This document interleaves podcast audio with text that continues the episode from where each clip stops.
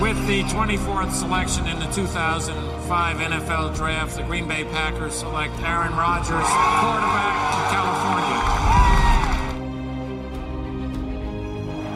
The final snap of Super Bowl 45. The Green Bay Packers have won the Super Bowl. The Lombardi Trophy is coming home. Hallo und herzlich willkommen zum Packers Talk Germany, Folge 71.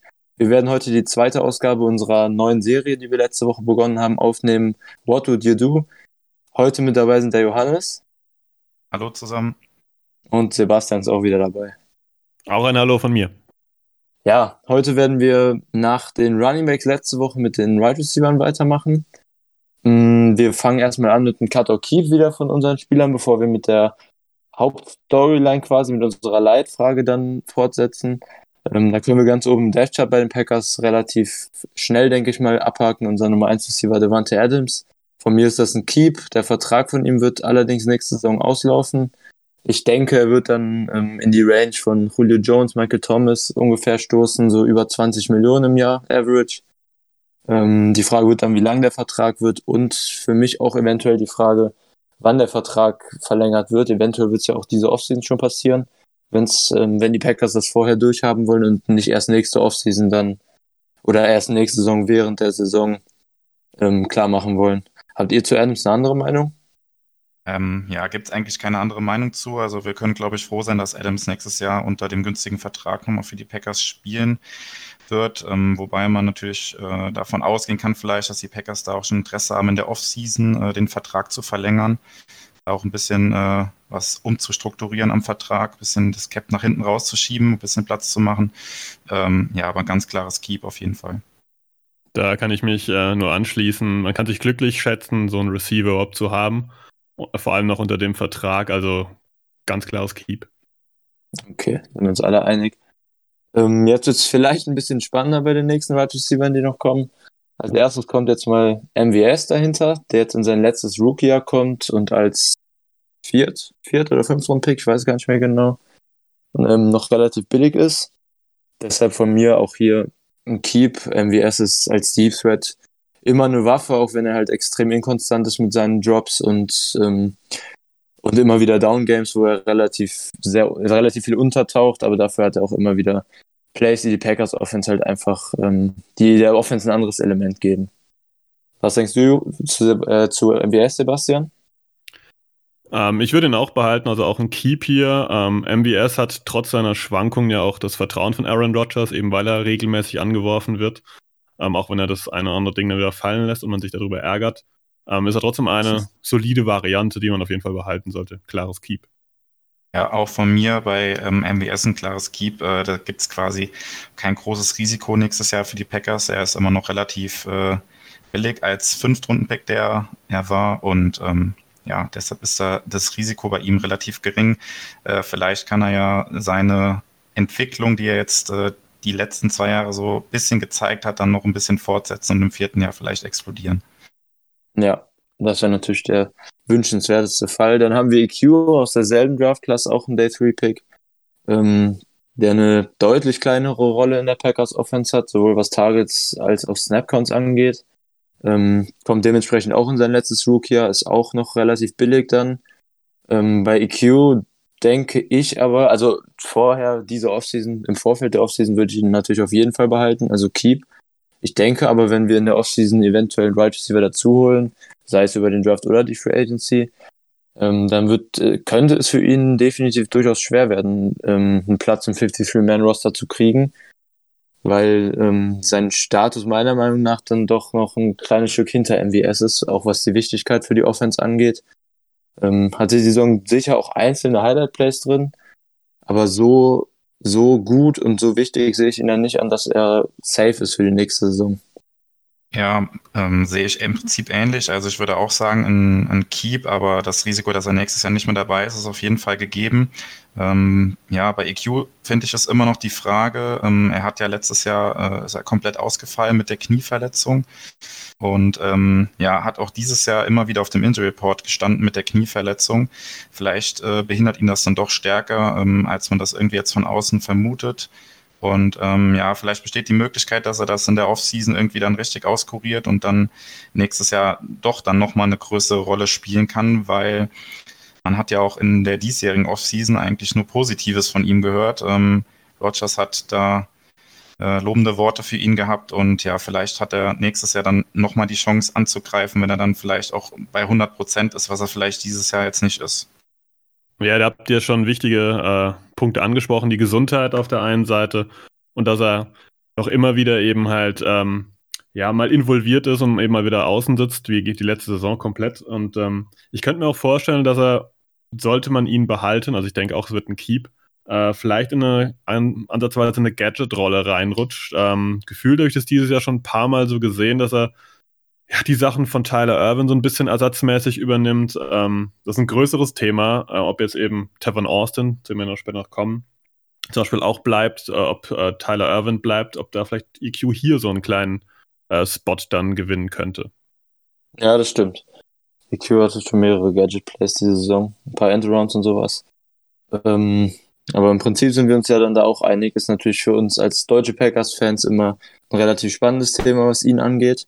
Der nächste wäre auf unserer Liste Malik Taylor. Ähm, vielleicht bevor wir da unser äh, Keyboard Card zu ihm machen.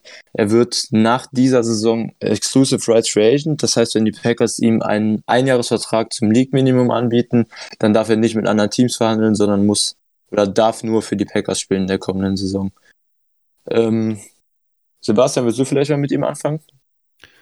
Ja, gerne. Ähm, Malik Taylor unter dem Vertrag ist für mich erstmal ein klares Keep. Ähm, ob er sich dann im Trainingscamp gegen andere, vielleicht neue Receiver durchsetzt, ist dann äh, ein anderes Thema. Aber was man von ihm gesehen hat, war relativ zuverlässig, ähm, relativ engagiert in Sachen Blocks, in Sachen äh, Pässe, die er gefangen hat.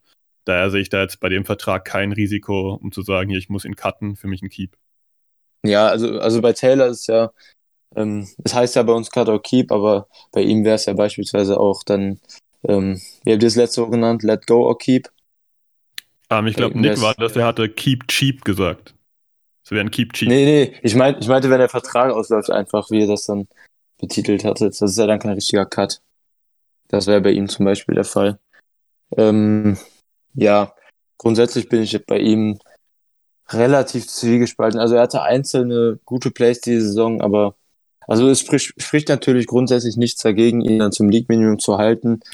Ähm, aber er ist halt ein Kandidat, bei dem ich ähm, im Gegensatz zu anderen, zu denen wir gleich eventuell noch kommen, relativ, relativ wenig Potenzial sehe, dass da noch viel mehr kommt. Und deshalb würde es mich auch nicht wirklich wundern oder stören, wenn die Packers ihn, ihn einfach gehen lassen würden. Ja, ich sehe das ähnlich bei, bei Taylor. Ist ein klassischer Ergänzungsspieler, der jetzt der ähm, Offense nichts gibt, was jetzt ein anderer Spieler vielleicht äh, der Offense nicht geben könnte. Oder ähm, wo man sich anders, anderweitig mit einem anderen Spieler irgendwie kurzfristig auch verstärken könnte, der da ähnliches liefert wie Taylor.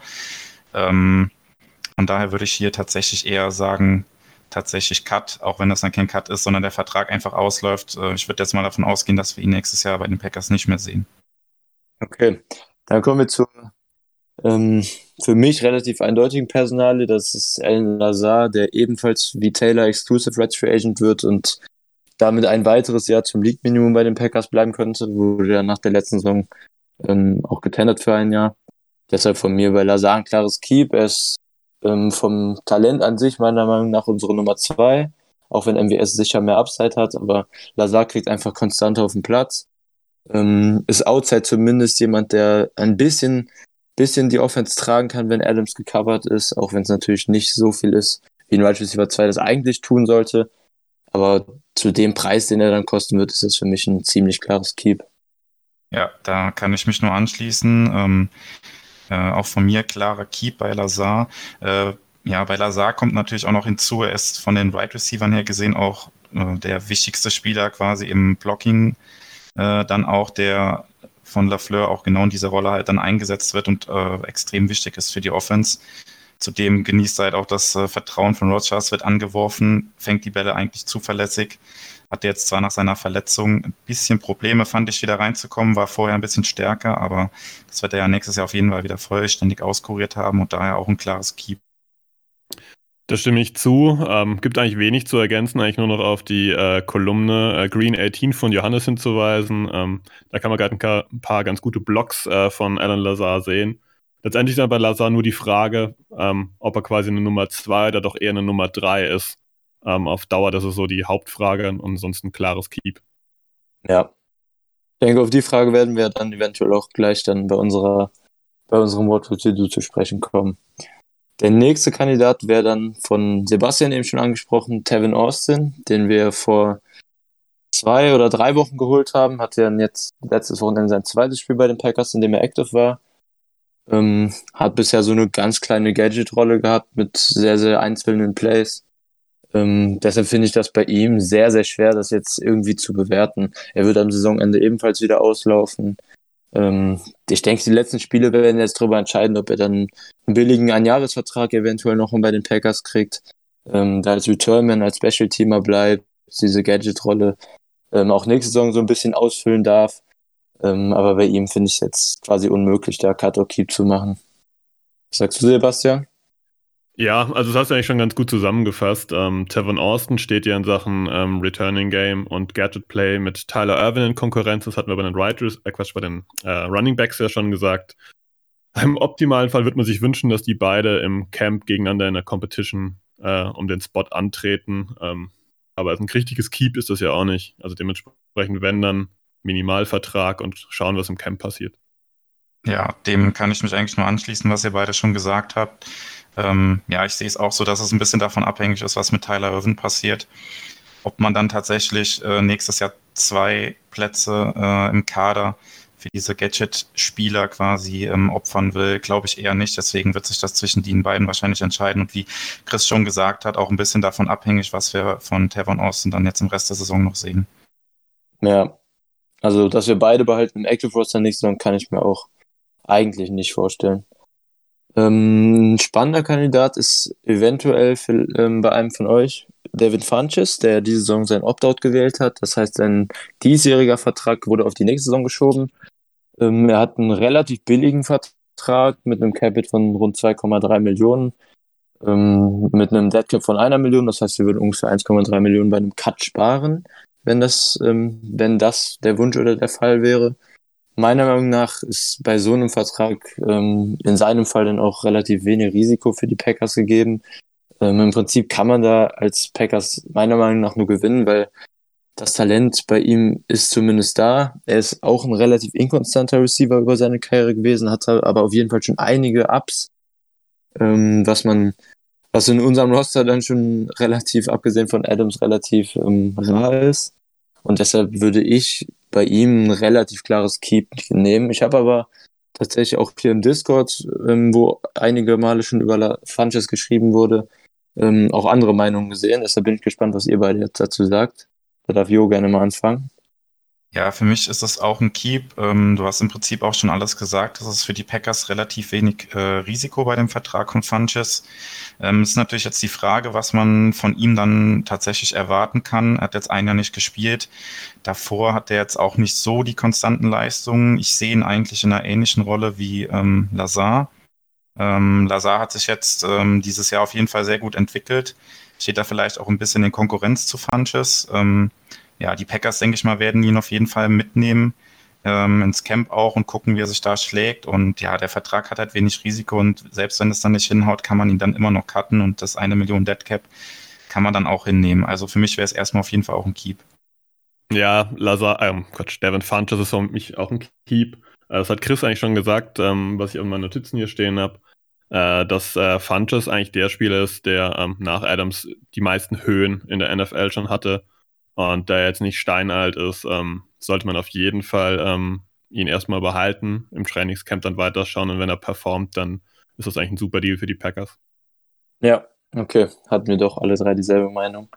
Ähm, der nächste wäre dann Joan Winfrey, bei uns im Practice Squad aktuell. Ähm, hat diese Saison acht Snaps gespielt, deshalb auch relativ schwer zu bewerten. Ich kann mich noch erinnern, dass er mir einmal im Runblocking negativ aufgefallen ist, aber das ist natürlich eine Sample Size ähm, die eine Bewertung, wie gesagt, quasi unmöglich macht. Aber bei ihm ist es für mich ein ähnliches Thema wie bei Malik Taylor. Ähm, ja, also das, was ich bisher gesehen habe, zumindest bei ihm, bei Taylor haben wir zumindest ein bisschen mehr schon gesehen. Aber bei Winfrey habe ich auch so den Eindruck, dass er leicht zu ersetzen wäre durch undrafted Rookies beispielsweise. Wobei auch er ähm, natürlich billig gehalten werden könnte zum, zum League-Minimum. Ähm, ist, ist halt so ein Kandidat, wo es schwer ist, sich eine Meinung drüber zu bilden, ähm, der sehr, sehr wenig Snaps bisher in seiner Karriere hatte. Deshalb wäre das für mich eigentlich dasselbe Take ähm, wie zu Taylor. Mich würde es nicht wundern, wenn er einfach weg, wenn die Packers ihn einfach gehen lassen würden, aber ist definitiv auch ein Wide right Receiver, der im, im Camp zumindest noch da sein könnte. Ja, da würde ich auch sagen, dass äh, das eigentlich genau der Take ist, den man nehmen sollte. Ähm, ich glaube ehrlich gesagt nicht, dass äh, Winfrey das äh, Camp nächstes Jahr übersteht. Ähm, daher könnte ich mir jetzt auch einen Cut vorher schon vorstellen. Ja, genau. Also ihr habt beide eigentlich schon alles gesagt. Wir kommen jetzt zu den Spielern im Roster, die ja sind tatsächlich Ergänzungsspieler. Ähm, das sind halt immer die Spieler, ja, die dann auch in der Saison häufig äh, die Teams mal wechseln oder von Practice Squad zu Practice Squad wandern. Und äh, ja, das würde mich ja auch nicht wundern, wenn die Packers ihn ziehen lassen. Also ja, ist schwierig zu beurteilen. Ich würde dann aber auch eher sagen, um bei der Frage zu bleiben, Cut or Keep, würde ich sagen Cut. Okay. Und dann ist unser weiterer Practice Squad Wide Receiver Reggie Baggleton, der die Saison nicht acht, sondern zwei Snaps gespielt hat, ähm, dementsprechend noch weniger als Juan Winfrey. Ähm, ich glaube, nur Week 9 war es, ähm, auf jeden Fall so um den Dreh.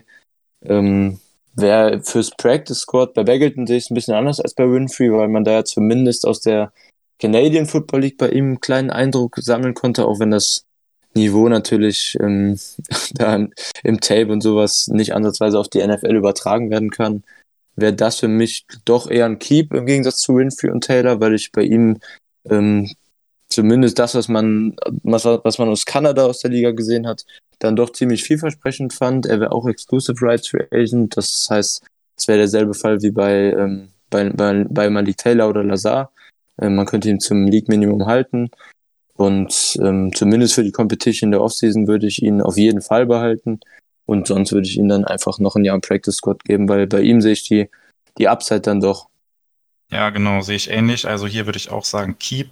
Er kam auch mit ziemlichen äh, Vorschusslorbeeren quasi äh, zu den Packers und viele haben ihn schon als Right Receiver 4 oder 5 gesehen, was natürlich dann äh, bei dem Niveau, was in Kanada gespielt wird, äh, ja, natürlich nicht ganz geklappt hat bei den Packers, aber Chris, du hast es schon gesagt, äh, Upside ist da und wenig Risiko hier auch wieder für die Packers. Ähm, ja, würde ich sagen, deshalb Keep.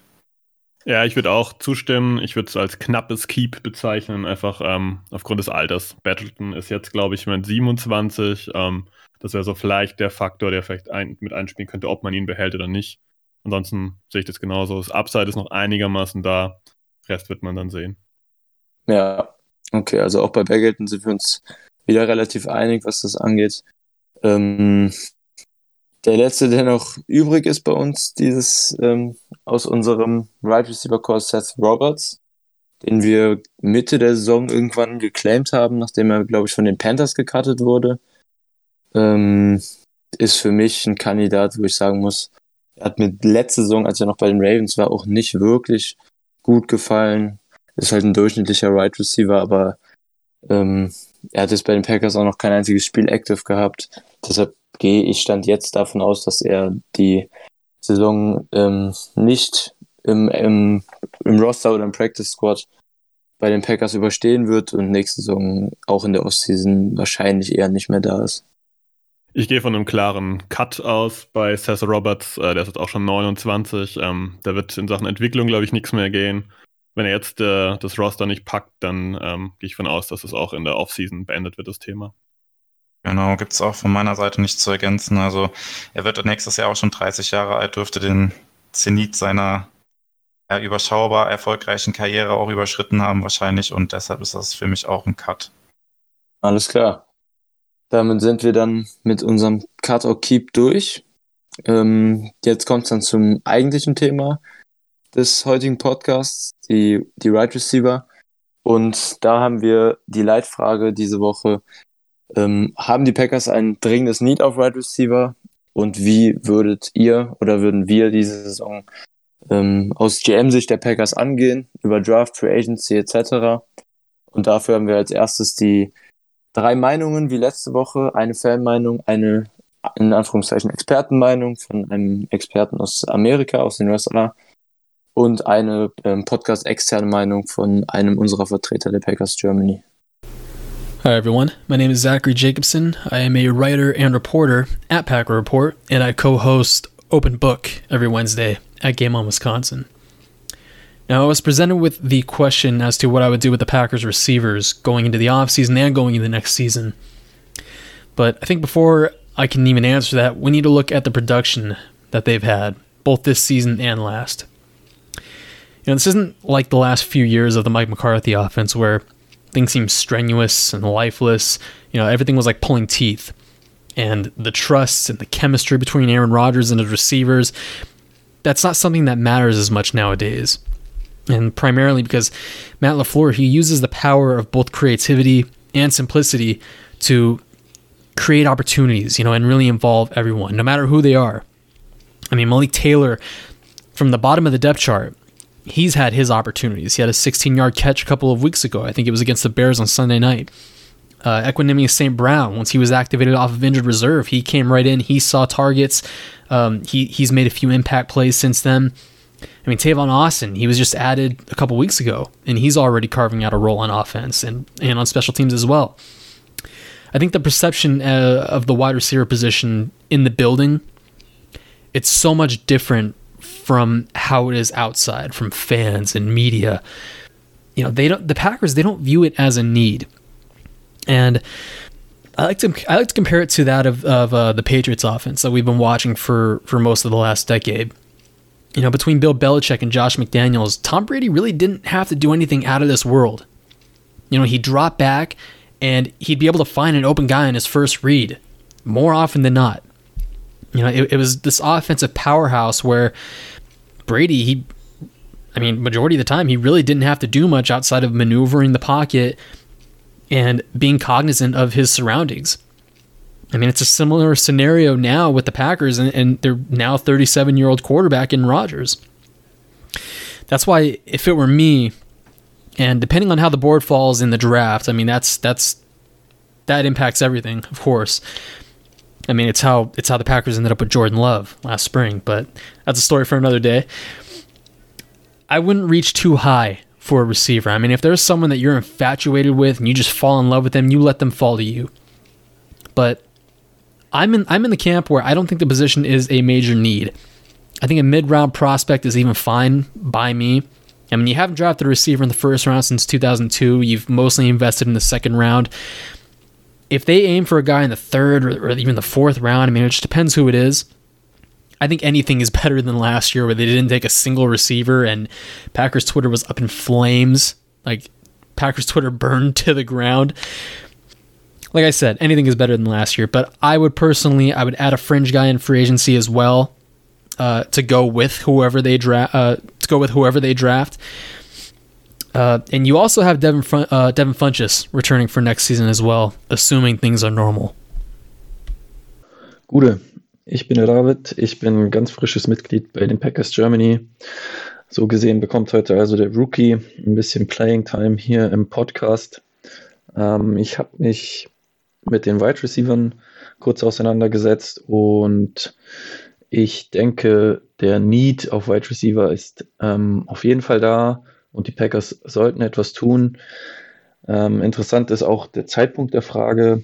Denn jetzt ist natürlich für diese Saison nichts mehr äh, was wir da groß machen können. Aber nach der Saison, glaube ich, sollte man das schon deutlich angehen. Ähm, natürlich hat man mit Adams einen klaren Elite-Wide Receiver. Ähm, mit Adam, Alan Lazar hat man auch eine gute Nummer 2, wo man natürlich zusehen sollte, dass man dann mit ihm auch verlängert. Ähm, dann kommen wir so ein bisschen, glaube ich, zu den Problemkindern. MVS ist so ein bisschen hot and cold. Ich finde eigentlich, er hat eine gute Entwicklung genommen, aber es fehlt ihm auf jeden Fall noch an Konstanz. Ähm, und dann EQ und Malik Taylor, von denen hat man nicht viel gesehen diese Saison. Ähm, und genauso auch Tavon Austin, der wahrscheinlich ja nur bis Saisonende bleiben wird, gehe ich jetzt mal von aus. Ähm, ich glaube, vor allem so ab äh, Wide Receiver 3 sind auf jeden Fall ähm, Verstärkungen sinnvoll. Äh, und dann muss man natürlich abwarten, wie es mit Alan Lazar nach der Saison aussieht. Ähm, zum zweiten Part der Frage, wie würde ich denn die Verbesserungen angehen? Ich bin allgemein ein Fan vom Draft. Allerdings ist es im Moment natürlich noch schwierig abzusehen, welche Spieler da für die Packers verfügbar sein werden, die aus dem College kommen. Zum einen ist es natürlich abhängig vom Draftspot, den man noch nicht genau weiß, auch wenn man schon davon ausgehen kann, dass er recht weit hinten sein wird. Und äh, ich muss auch ehrlich zugeben, dass ich bislang noch nicht so viel Plan habe, welche Wide Receiver denn für die Packers da in Frage kommen. Ähm, ich finde die Free Agency-Klasse teils sehr interessant. Juju Smith-Schuster wird Free Agent und er hat auch schon in Pittsburgh gezeigt, dass er ein guter Komplementär-Wide Receiver sein kann, denke ich, wenn er nicht die Nummer 1 sein muss. Ähm, und wir haben ja mit Adams eine gute Nummer 1. Genauso die beiden Wide Receiver aus Detroit, die uns immer wieder Probleme bereiten. Ich denke, Marvin Jones wäre hier auch ein potenzielles Ziel.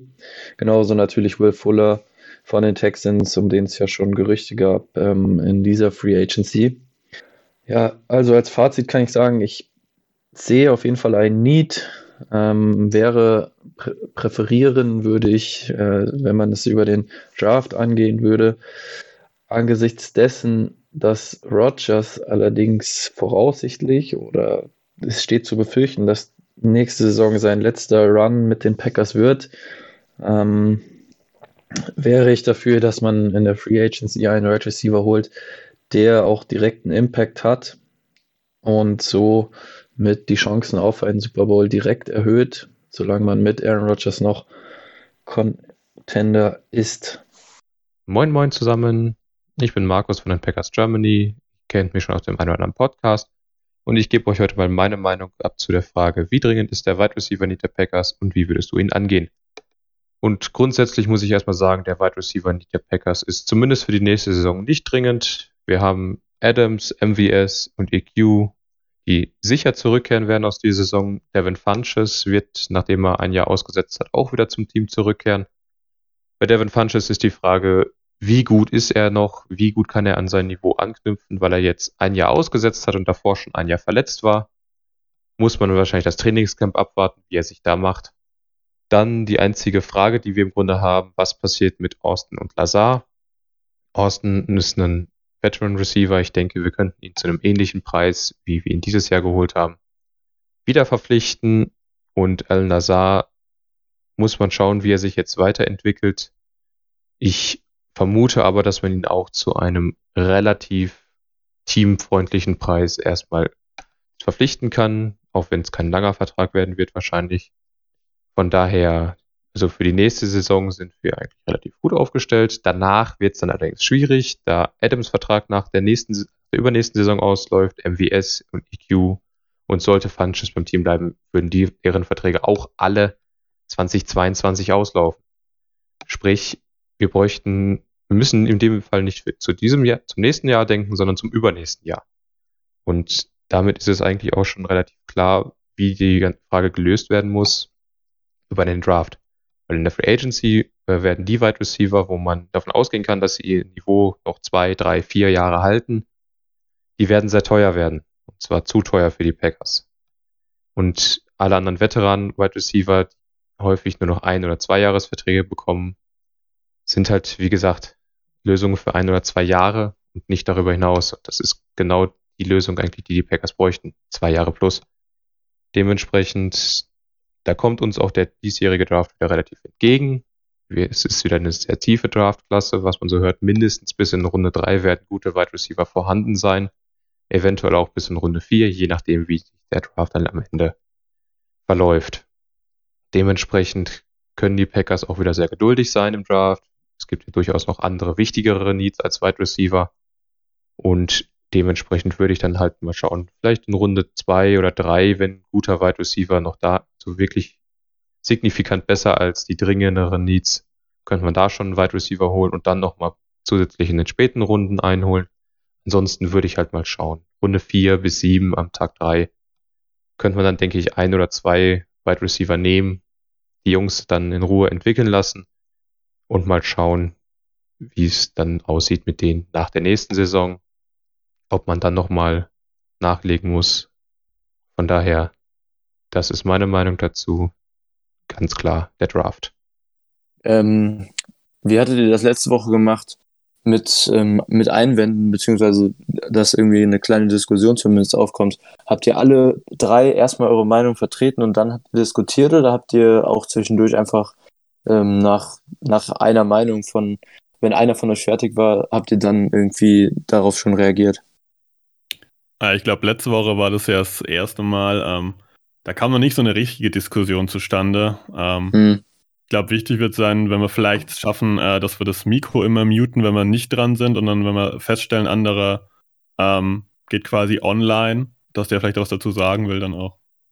Ja, okay, also machen wir, müssen wir das nicht so strikt halten, dass, dass wir ähm, erst alle drei unsere Meinung komplett sagen und dann erst diskutiert wird. Dann können wir auch zwischendurch ja. was einwerfen. Genau, wir könnten es auch nochmal aufteilen quasi, dass wir erst ähm, diskutieren untereinander jetzt oder jeder sagt, ob er ein Need sieht, ja oder nein. Und ja. äh, danach, wie man es angehen würde nochmal, dass man das auch aufteilt, dass nicht äh, einer quasi beide Sachen hintereinander direkt sagt, dass so ein bisschen mehr Wechsel drin ist. Stimmt, das ja, ist eine gute Idee. Sehe ich auch so eine gute Idee. Ähm, da sollten wir vielleicht unsere Meinung relativ kurz auch halten, dass wir nicht so viel ähm, ja, Diskussion, Diskussionsstoff gleich wegnehmen. Mhm. Okay, dann fangen, fangen wir. Okay, alles klar, das ist echt eine gute Idee. Dann fangen wir an mit ähm, Need an sich. Kurz einfach sagen, ähm, Need ja, nein, warum. Dann diskutieren wir und dann machen wir Off-Season Angehensweise quasi, Herangehensweise. Und warum.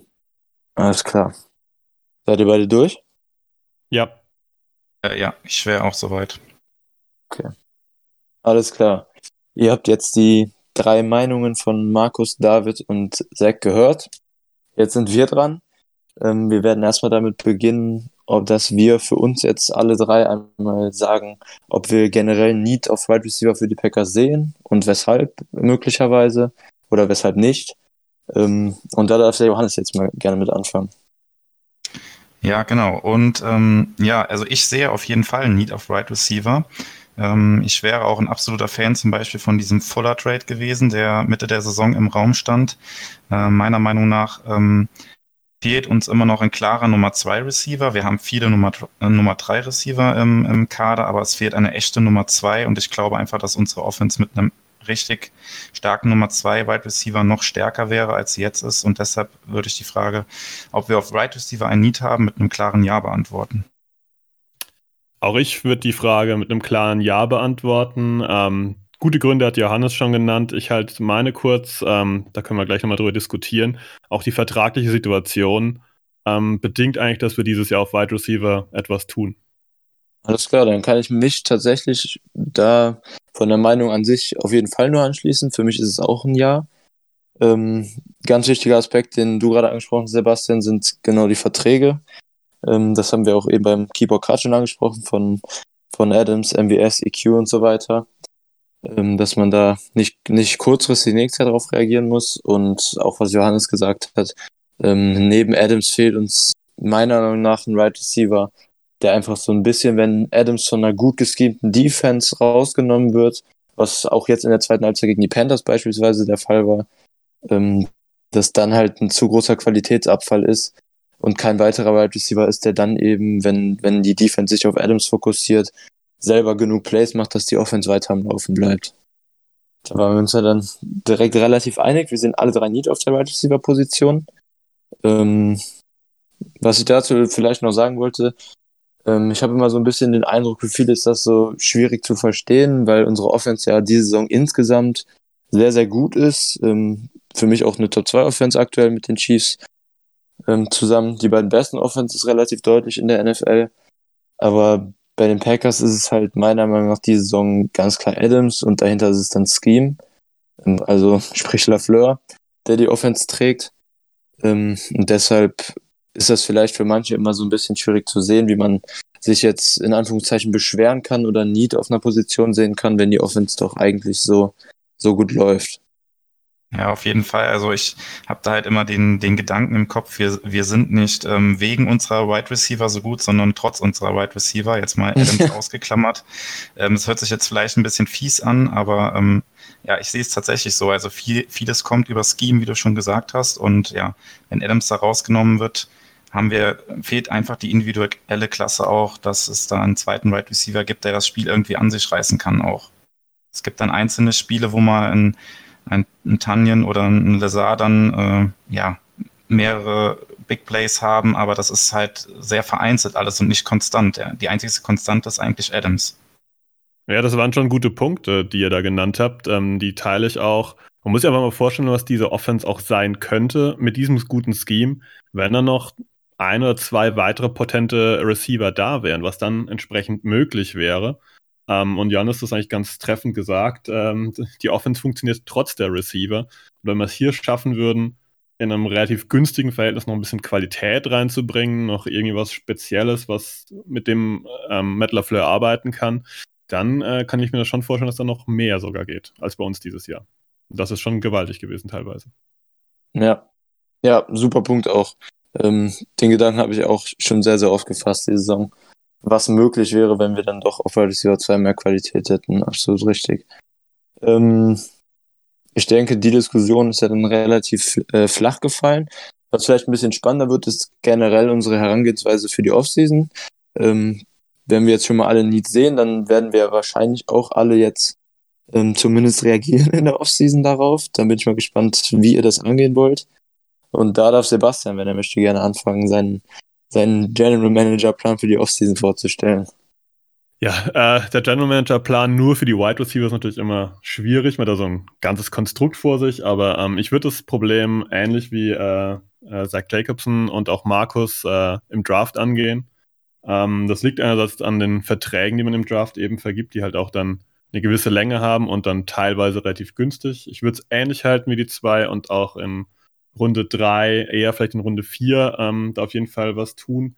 Eben weil wir schon erwähnt haben, dass ganz viele Verträge von den Packers ähm, dann im Folgejahr auslaufen und äh, da sollte man auf jeden Fall vermeiden, dass da so ein Riesenloch potenziell entstehen könnte, dass man dann äh, nur mit kompletten Rookies äh, stopfen muss. Daher würde ich auf jeden Fall im Draft dran gehen. Runde 3, 4, 5, ähm, je nachdem, was den Packers zusagt, was verfügbar ist. Ja, wenn ich ähm, die Wahl hätte, würde ich natürlich auf dem Free Agency Markt auf jeden Fall zuschlagen. Also ich habe es eben schon mal angedeutet, ich bin ein absoluter Fan von Will Fuller und könnte mir den sehr gut in der Packers Offense vorstellen. Ähm, wenn man natürlich realistisch bleibt, ähm, wird es mit der aktuellen Cap-Situation und den Vertragsverlängerungen oder Vertragsverhandlungen, die in der nächsten Zeit bei den Packers noch anstehen, natürlich extrem schwierig, da so einen Hochkaräter in der Free Agency irgendwie im Cap noch unterzubringen.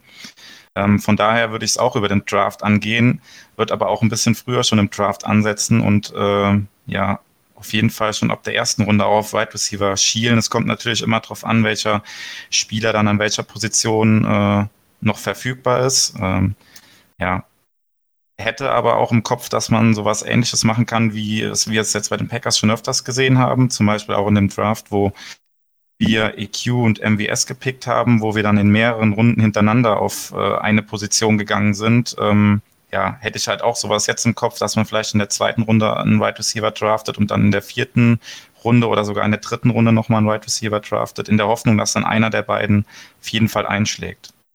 Ja, also den Gedanken, dass wir dann jetzt als Free Agent einen Wide Receiver 2 holen, der uns dann ein richtiges Upgrade verschafft, ähm, den finde ich halt auch relativ schwierig, weil Adams den teuren Vertrag fast zu 100% bekommen wird ähm, und unsere Cap-Situation, wie du gesagt hast, sowieso angespannt ist. Deshalb glaube ich, muss man realistisch auch dann einfach ähm, den Draft quasi als einziges Mittel dafür nehmen wenn wir vielleicht einen Free Agent Wide Receiver holen, dann wird das, ähm, denke ich, eher so in den Bereich von, von Funches gehen, so ein Wide Receiver, der, der halt kein klares Upgrade ist, aber eins sein kann, eventuell. Ähm, und das ist dann halt auch kein deutliches Upgrade, ähm, was ich eigentlich sehen möchte. Deshalb würde ich auch wie ihr beide über den Draft gehen. Ähm, Sebastian hatte von Runde 3 bis 4 ungefähr geredet. Ähm, Johannes war ein bisschen früher, sogar ab Runde 1. Ich bin da genau in der Mitte tatsächlich. Ich finde Tag 2 im Draft eigentlich ideal. Meiner Meinung nach reicht das für einen Right Receiver. Adams zum Beispiel war auch in Runde 2. Ähm, natürlich sind in Runde 1 dann die Wide Receiver Prospects ähm, dieses Jahr übrigens auch wieder eine starke Klasse, kann man da auch mal erwähnen. Ähm, sind in Runde 1 die Wide Receiver Prospects weg, die eventuell sofort in ihrer Rookie-Season Game Changer sein können. Ähm, muss aber nicht sein, man kann solche Prospects definitiv auch an Tag 2 noch finden. Die Wahrscheinlichkeit ist aber natürlich an Tag 1 höher. Ähm, aber das ist halt eben das, der Luxus, den die Packers dann hätten, dass dieser Wide Receiver dann erstmal noch Wide Receiver 3 oder 4 sein könnte im Death Chart. Ähm, man müsste ihm überhaupt keinen Druck machen, weil eben erst in der 2021 Offseason dann die ganzen Verträge der, der jetzigen Packers Wide Receiver auslaufen, EQ und MWS ähm, allen voran. Und da dann eben erst dieser Need auf Wide Receiver entsteht. Das hat Sebastian eben auch gut gesagt. Ähm, dieser Need soll einfach nicht entstehen, ohne dass wir diese Offseason reagiert haben und dass wir dann quasi in der Offseason nächste Saison dastehen, also 2022 dann in der Offseason, ähm, dass wir dann dastehen und eben zwanghaft einen Wide Receiver finden müssen oder eventuell auch zwei Wide Receiver finden müssen, die die Starting-Kaliber haben. Das ist immer sehr, sehr ungünstig, so in eine Offseason reinzugehen. Deshalb wäre das auch einfach nachhaltig, dieses Jahr einen Wide Receiver schon zu draften. Ähm, vom Typen vielleicht, da, könnt, da könntet ihr vielleicht auch noch was zu sagen, was ihr am ehesten denkt, was die Packers gebrauchen könnten. Ähm, für mich wäre ideal, wenn es ein Yards auf der Catch Right Receiver wird, weil das der Offense aktuell meiner Meinung nach noch fehlt. Ähm, da, da, was dann halt so ein bisschen über die Gadget-Rolle von Austin oder Irvin hinausgeht. Also schon ein Starting Right Receiver, der gute Yards auf der Catch-Qualitäten hat, da wären dann beispielsweise Right Receiver Screens oder einfach Right Receiver Checkoffs, die wir oft für Adams spielen, wenn er in Off-Coverage steht. Ähm, ideal auf so Right Receiver. Einfach so Debo Samuel, Curtis, äh, Debo Samuel oder Curtis Samuel als Beispiel, ähm, die da relativ gut sind und mir in so einer Rolle halt perfekt gefallen würden für die Packers. Habt ihr vielleicht irgendwie auch einen Right Receiver Typen, den ihr am ehesten bei den Packers vermisst? Ja, im Prinzip ist das genau der Typ, den du jetzt eigentlich gerade schon gesagt hast. Äh, ja, jemand, der halt über diese Gadget-Rolle hinausgeht, also der diese Gadget-Rolle ausfüllt und trotzdem aber noch als äh, Outside-Receiver auch gut einsetzbar ist. Das fehlt halt den Packers tatsächlich. Ähm, ja, was beim Draft halt immer auch das, das Risiko ist, ja, je nachdem wie das Board halt dann fällt, dann werden dann doch die Spieler, die du auf deinem Board dann ganz oben hast, kurz vor dir gepickt. Und am Ende stehst du doch wieder ohne Right Receiver da, so ähnlich wie es vielleicht jetzt auch in, im diesjährigen Draft äh, gefallen ist. Von daher bin ich auch tatsächlich mal gespannt, ob die Packers sich tatsächlich dann auf den Draft verlassen. Ähm, ja, oder ob sie jetzt nach dem diesjährigen Draft das Risiko vielleicht dann doch ein bisschen scheuen und dann doch eher gewillt sind, in der Free Agency da ein bisschen Geld in die Hand zu nehmen, auch wenn das Geld natürlich knapp ist. Ja, waren interessante Punkte dabei. Ähm, ich denke aber, dass den Packers bewusst ist, dass sie im Draft was tun müssen. Ähm, wie gesagt, das hängt aber mit diesen Rookie-Deals auch äh, zusammen, die einfach da halt immer eine, eine klare Struktur vorgeben. Du weißt ja genau, was die nächsten äh, vier Jahre entsprechend passiert finanziell. Ähm, vom Rookie, äh, vom, vom Wide Receiver Typ her ähm, würde ich Chris zustimmen. Da sehe ich auch so ein Yard After Catch Typ eigentlich, weil es auch zu Matt LaFleur passt, zu dem wir spielen lässt. Ähm, ich sehe jetzt nicht irgendwie, dass wir hier einen großen Possession Receiver irgendwie ähm, an Land ziehen wollen oder so, dann eher, eher was Schnelles, was Wendiges, ein guter Route Runner. Ähm, Yard After Catch Typ sehe ich da auch kommen, ja. Alles klar. Dann hatten wir tatsächlich zu der Thematik ähm, relativ identische Meinungen heute. Ähm, soll auch mal vorkommen. Ähm, von mir kann ich dann an der Stelle nur noch sagen, vielen Dank fürs Zuhören an alle, die, die zugehört haben. Ähm, die Serie macht mir sehr viel Spaß. Ich war jetzt das erste Mal dabei. Das wird bestimmt noch, werden bestimmt noch mehrere coole Folgen. Ähm, und dann überlasse ich euch zum Abschluss das Wort. Go Pack Go. Ja, auch von mir. Ich wünsche euch allen ein paar schöne Weihnachtsfeiertage und einen guten Rutsch ins neue Jahr. Wir werden uns sicher das ein oder andere Mal in dieser, in dieser, in diesem Format hier in der Podcast-Folge hören. In diesem Sinne, kommt gut ins neue Jahr und habt ein paar schöne Feiertage. Go Pack Go. Ja, auch von mir zum Abschluss noch äh, die Feiertagswünsche natürlich. Ähm, und lasst uns auch gerne mal ein Feedback da, was ihr denn so machen würdet. Ähm, und dementsprechend verbleibe ich mit einem Go Pack Go. Wunderbar. Wie lange waren wir ungefähr? 40 Minuten? Ich glaube, waren jetzt so 42 Minuten, glaube ich, wenn es jetzt mich nicht täuscht. Müsste ungefähr dann so lang gewesen sein wie die erste Folge auch. Ich glaube, die war ungefähr 39 oder sowas, wenn mich jetzt nicht alles täuscht. Bin mir jetzt nicht ganz sicher. Ja, müsste passen. Wir hatten zwischen ja diese 9 bis 10 Minuten Pause. Ähm, Stimmt, wo, ja. wo dann die äh, Expertenmeinung reinkommen. Also müssten wir wirklich so bei 40 Minuten ungefähr rauskommen. Perfekt.